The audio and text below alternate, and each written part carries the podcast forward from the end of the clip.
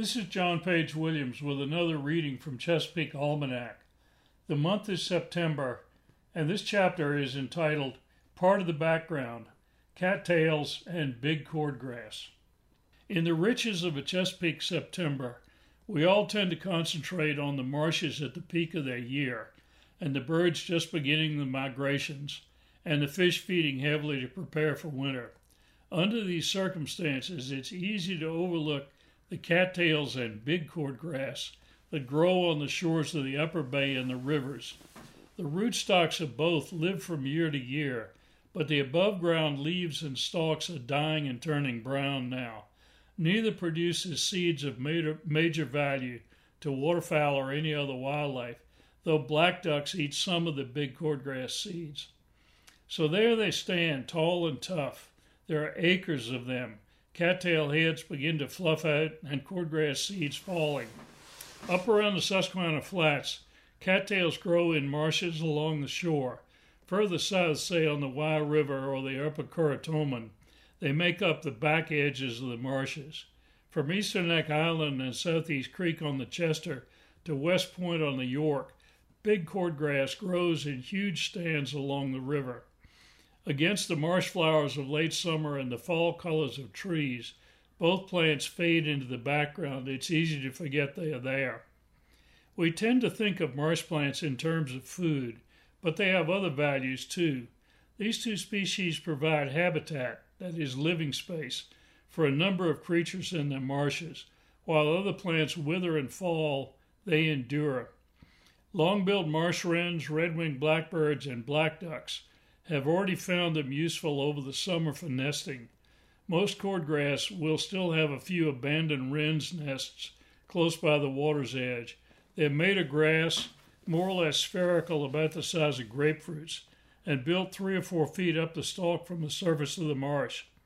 Secretive marsh birds like rails and bitterns also have spent the summer here. From the least bitterns in the upriver marshes to the clapper rails of the bay shore, the cattails and the cordgrasses have served as cover and safe ground for nests. Both groups of birds are shaped and colored so they fit right in with their backgrounds. They fly very little, preferring to walk or run through the thicket of stalks. The bittern, when frightened, will stand still with its head and long beak pointing skyward, the better to merge with the strong vertical pattern of the plants around it. Through the fall, a variety of rails and bitterns will move through the bay country, migrating south, and they too will use the cattails and cordgrasses as cover. Thus, the plants offer way stations avian motels, as it were, that are nearly as essential to the birds as nesting and wintering habitat. Only a few rails, redwings, and wrens from northern marshes will spend the winter here, but they will find that the tall plants offer some shelter even in severe weather.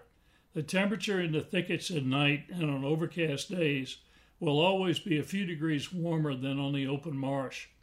Muskrats, too, will use the plants. In fact, cattails and big cordgrass probably have more year round value for them than for any other marsh animals. With the onset of fall, the two plants offer them abundant, durable building materials with good insulating qualities. Both plants make good huts. No wonder they're also highly regarded by duck hunters for brushing duck blinds. Cattails and cordgrasses also contribute some of the muskrat's winter food. True, the above ground stalks are pretty hard to digest, but all during the summer the plants have been storing starch in their roots to carry them through the winter. The cattails are especially good at this task. The tender parts of the rootstocks have excellent food value, so instead of cutting the stalks off at their bases and eating the hearts, the muskrats now start digging as summer ends and the weather turns cool. In a broad expanse of marsh, it's all too easy to pay no attention to specific plant species unless they serve some obvious purpose. For opportunistic animals, however, cattails and giant cordgrass are not mere background. They are the foundation of those animals' lives. We do well to remember that ours is not the only point of view. Thank you.